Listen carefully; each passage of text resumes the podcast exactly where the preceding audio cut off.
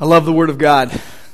And we just had the opportunity, the gift to read every word in 1 Peter, much like the first recipients would have gathered together in a home or in other public place and eagerly receive this word from their beloved Peter, as well as, most importantly, a word from God.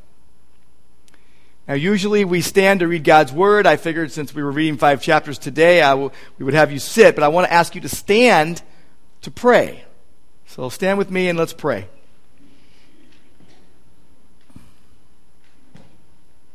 No, I'm not letting you go right now. We'll be sitting after we pray. All right, Lord, thank you for this day. Thank you, Lord, for your word. We thank you, Lord, that you are are here, and thank you, Lord, that you have spoken, and you have spoken truth that our souls need. Lord God, we need you so much. We come here today uh, knowing our neediness, even from just this past week. We know how much we sin, we know how much we fall short, and we know by your word how great you are. Thank you even for the privilege of reading these five chapters today. Thank you for this rich rich grace, the true grace of God that you have given. And Lord, we pray that you would have your way with us, that you would change us, that you would comfort us, that you would challenge us, and that you would empower us to serve you in ways that affect eternity. And we thank you in Jesus' name. Amen. Please be seated.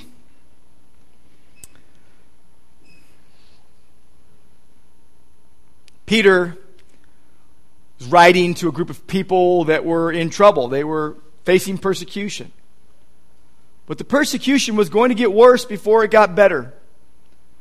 He was writing before Nero's persecution of Christians, before he blamed the Christians for the fire of Rome, before he took some Christians and coated them with wax and burned them alive and other atrocities.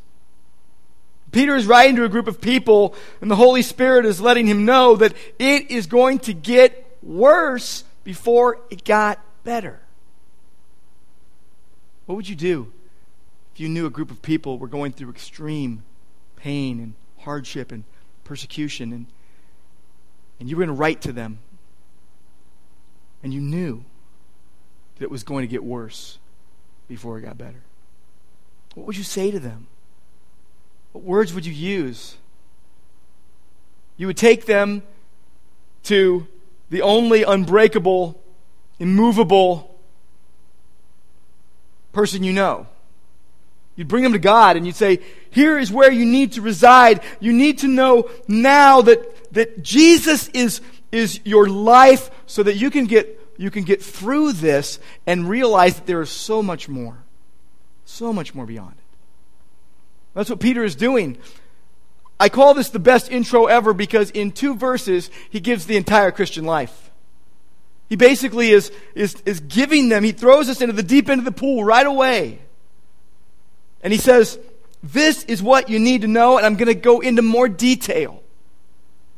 I love the fact that we read it all in one sitting because that's what would have happened back then.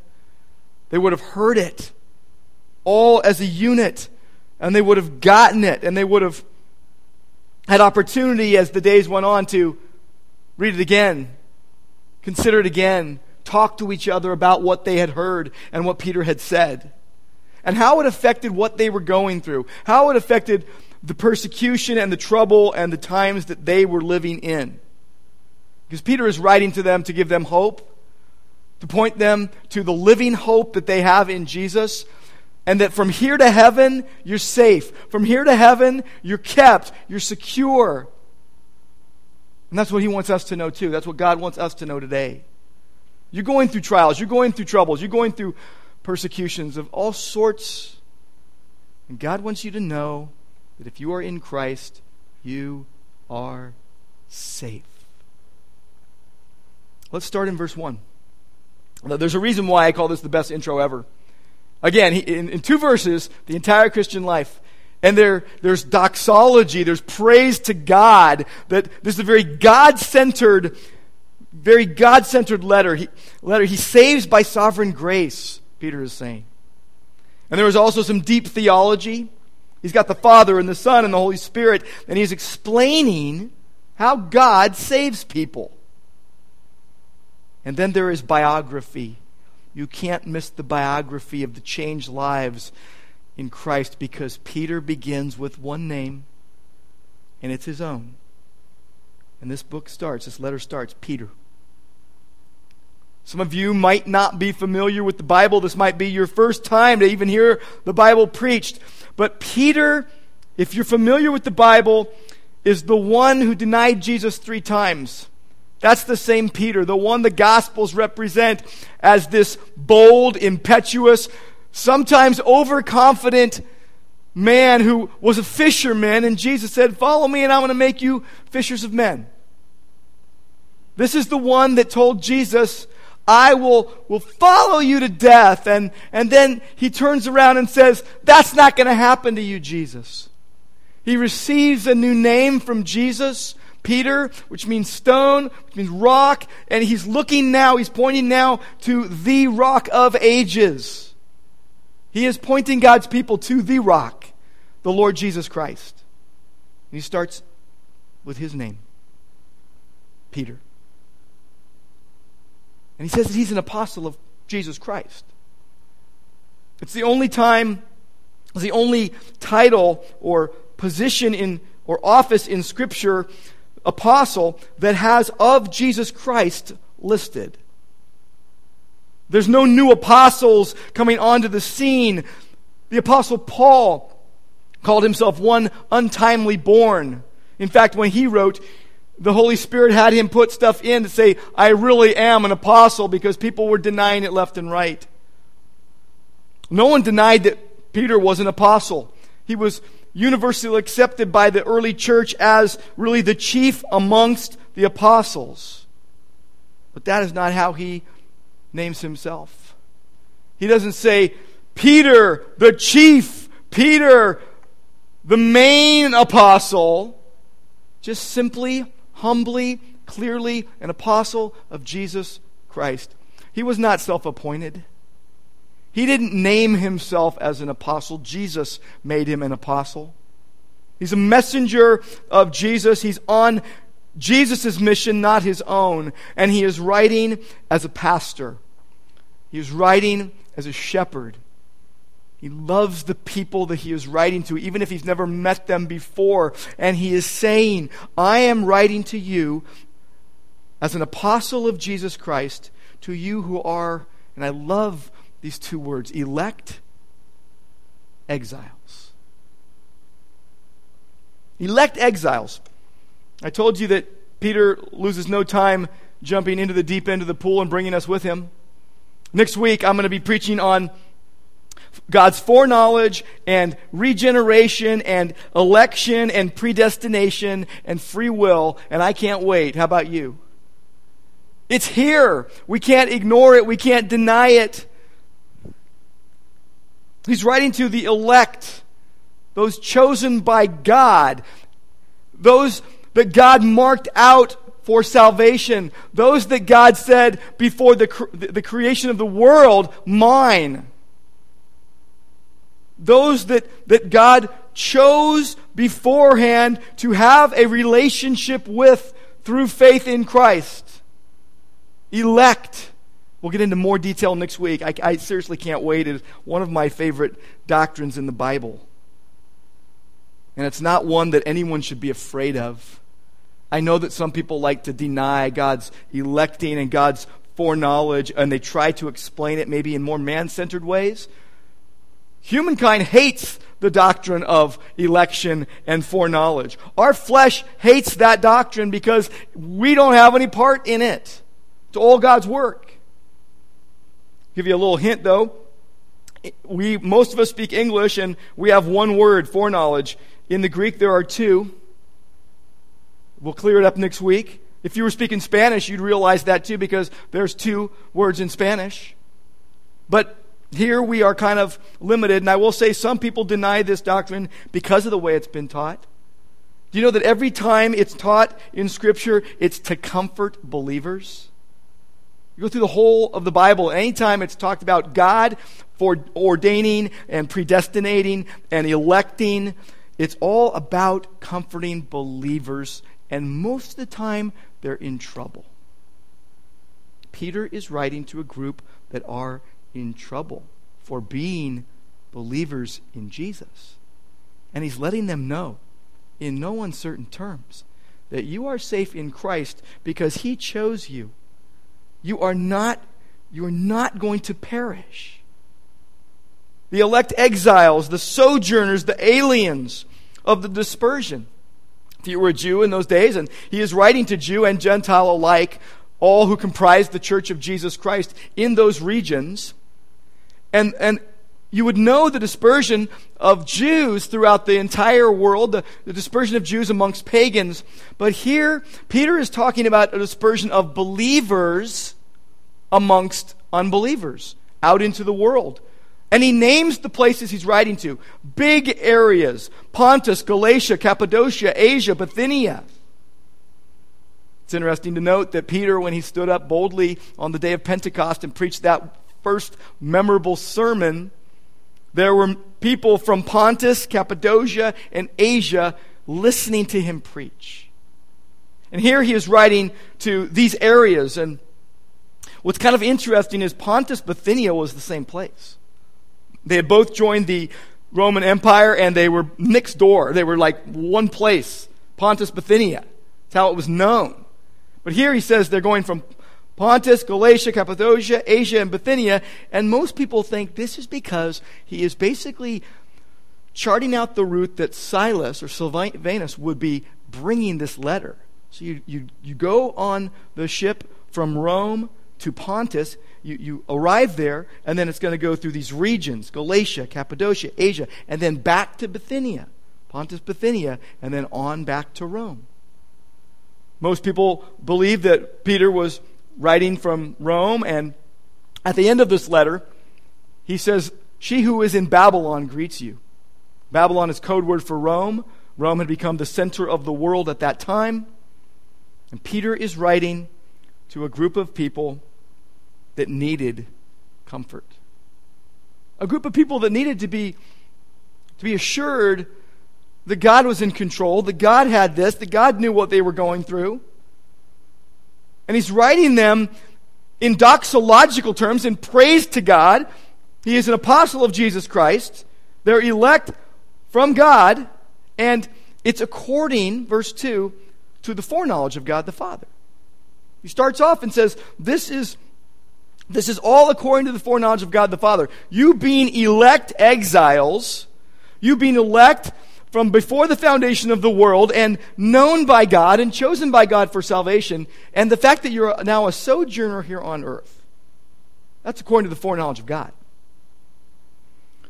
Exiles. The idea of being an exile is that you are residing in a place, sojourner, even an alien. You're residing in a place, but your greater allegiance is to another place, in another realm. I don't know if I've shared this with you before, but uh, as a pastor, you might think this is a little bit odd, but I own two homes. I have two homes.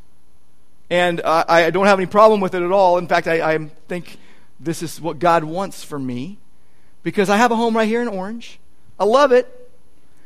But my other home, I don't even know how to get there right now. I mean, I kind of know how to get there, but I, I've never really been there because my other home is in heaven with, with God the Father, Son, and Holy Spirit.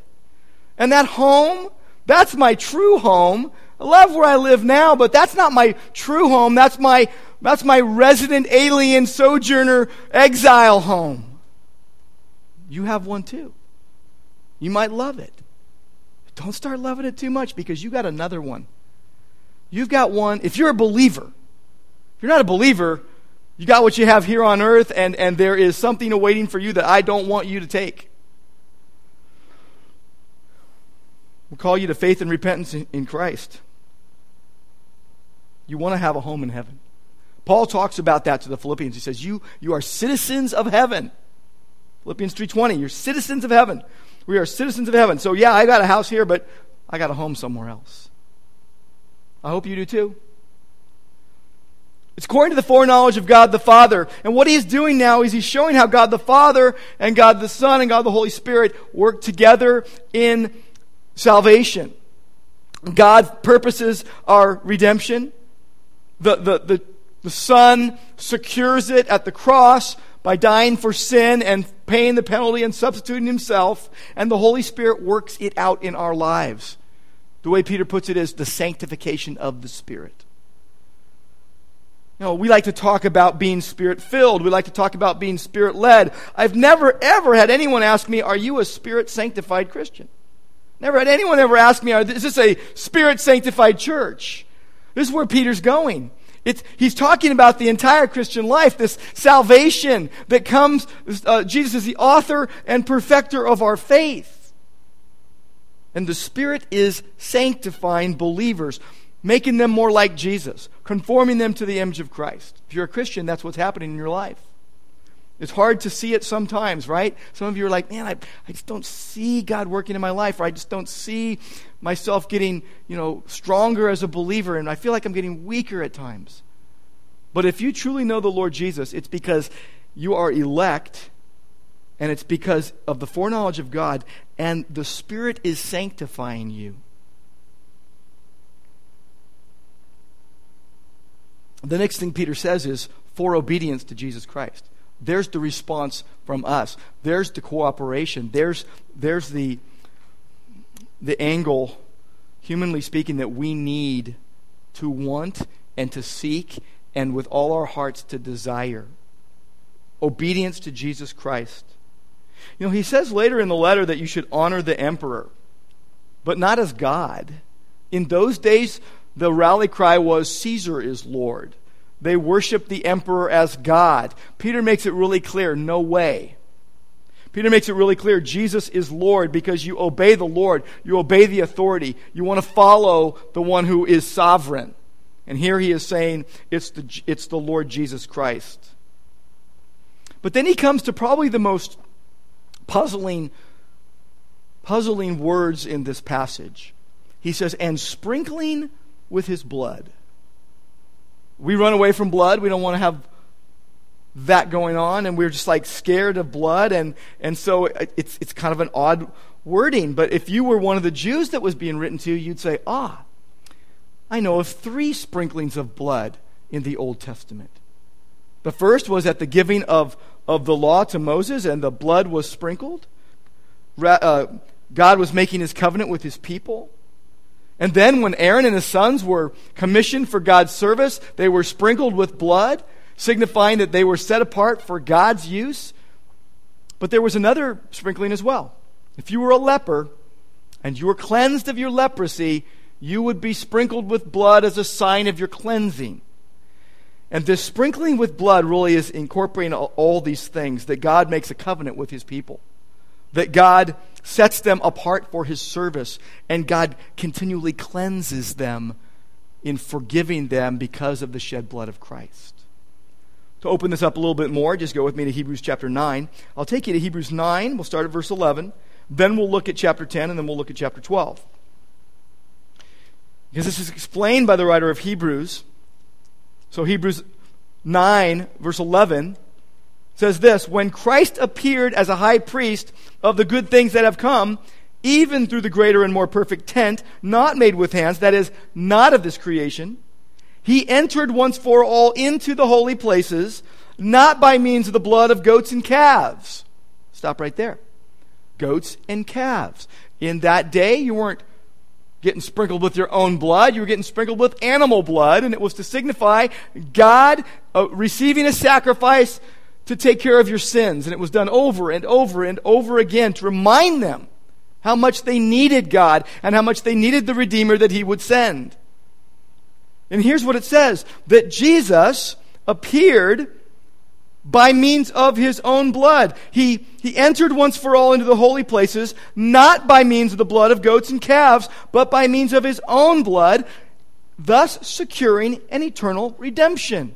His blood secures eternal life. And it says in verse 13 if the sprinkling of defiled persons with the blood of goats and bulls and the ashes of a heifer sanctifies for the purification of the flesh, like when a leper was cleansed, how much more will the blood of Christ, who through the eternal Spirit offered himself without blemish to God, purify our consciences from dead works to serve the living God? We all want a clear conscience before God and man. We all want to say, I'm forgiven. And we are being told very clearly by Peter and the writer of Hebrews that that comes through the shed blood of Christ. Hebrews chapter 10 and verse 22. Actually go up to verse 19. Therefore, brothers, since we have confidence to enter the holy places by the blood of Jesus, by the new and living way that he opened for us through the curtain, that is, through his flesh. He died for us and he shed his blood.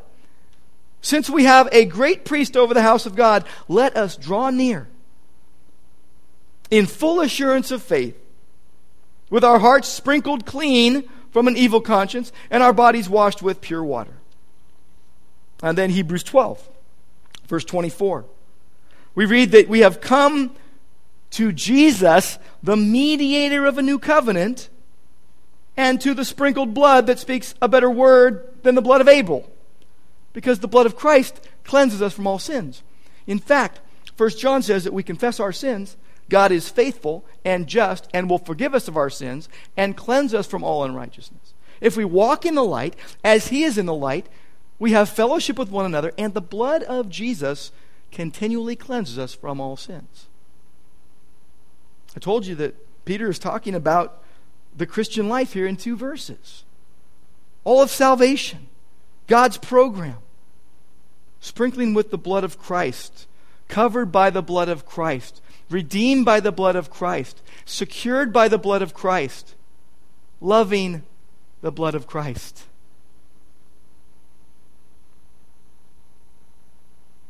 Peter ends with,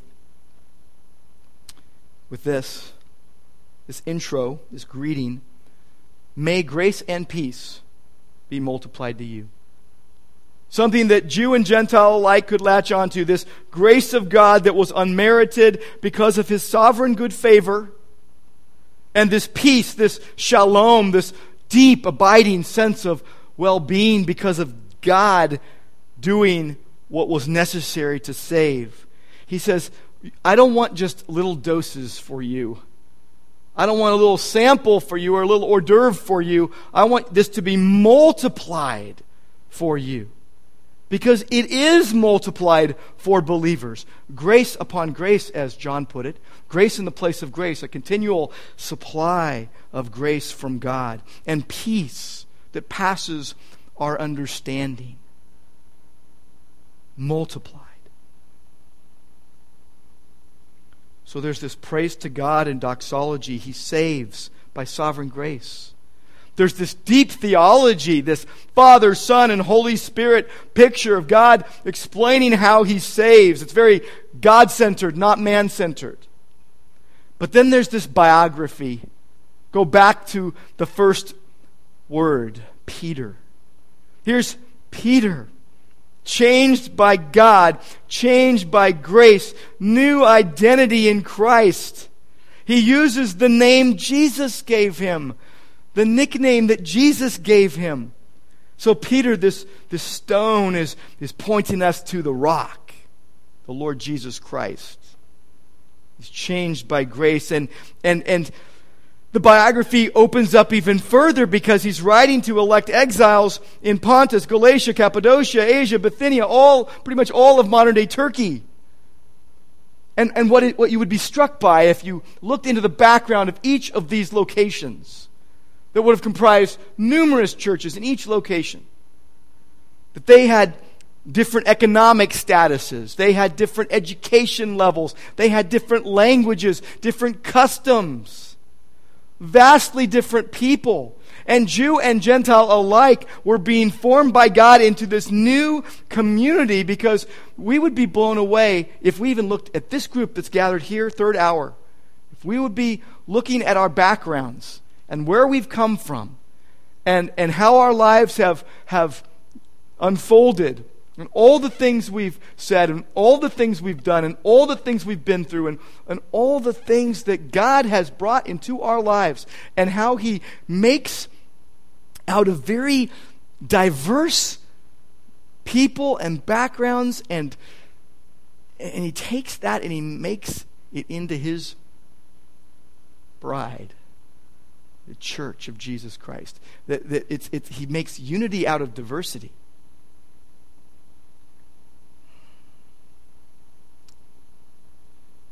Peter wants them to know that they should be comforted. They're going through trouble. It will get worse.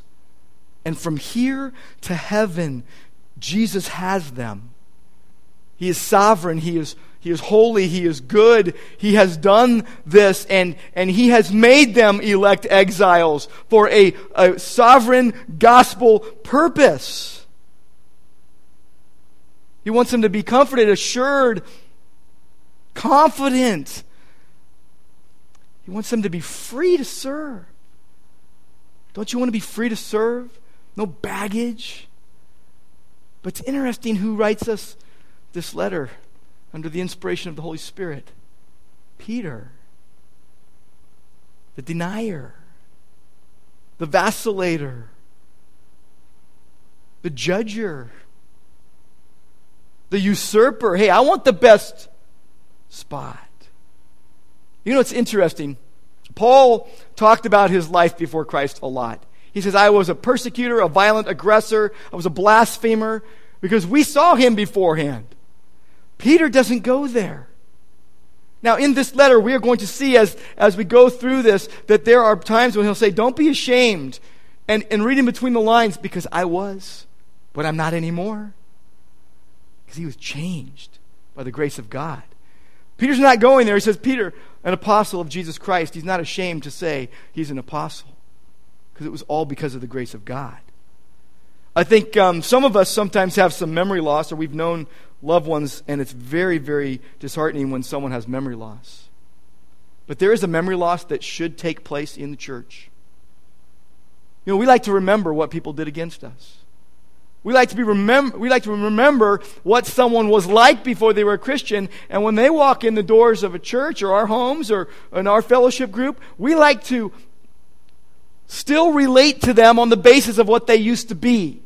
We like to put, we like them to carry their baggage in and then we'll, we'll take care of their bags. We have to have memory loss on what we were like beforehand in terms of relating to people like that. Don't relate to people on the basis of their sin any longer when they've been changed by Christ. Jesus doesn't relate to you any longer according to who you were or what you did. He relates to you on the basis of the shed blood of Christ. I really am looking forward to going through the rest of this letter with you. A living hope we have in Christ from here to heaven. Let's pray. Lord God, you are so good to us to give us the gospel your unbreakable plan, your sovereign plan. Even if the bottom feels like it's falling out of our lives, Lord, we are safe in you, and we can take comfort knowing that we have good hope by grace, that we are held by your unbreakable sovereign plan, that we are safe from here to heaven. Things around us will crumble here on earth. We'll feel like we're living on a ledge that's cracked and about to break. But the structural integrity of your grace and your sovereign good plan will never, ever break. We will feel like we are going to die. But you will tell us once again take courage, take comfort, take assurance, take confidence, be free, knowing that I am in control. But thank you, Lord, that your gospel is not just this minimum required doctrine necessary to enter the kingdom, but also the way by which we make all progress in your kingdom. It's not like we're justified by your grace in the gospel and then sanctified by our own obedience. But the gospel is the way we grow and are renewed and are changed. So every problem we have, you're the solution. Every closed door, you're the key. Every barrier, you are the power. And we thank you. We praise you. In the name of Jesus. Amen.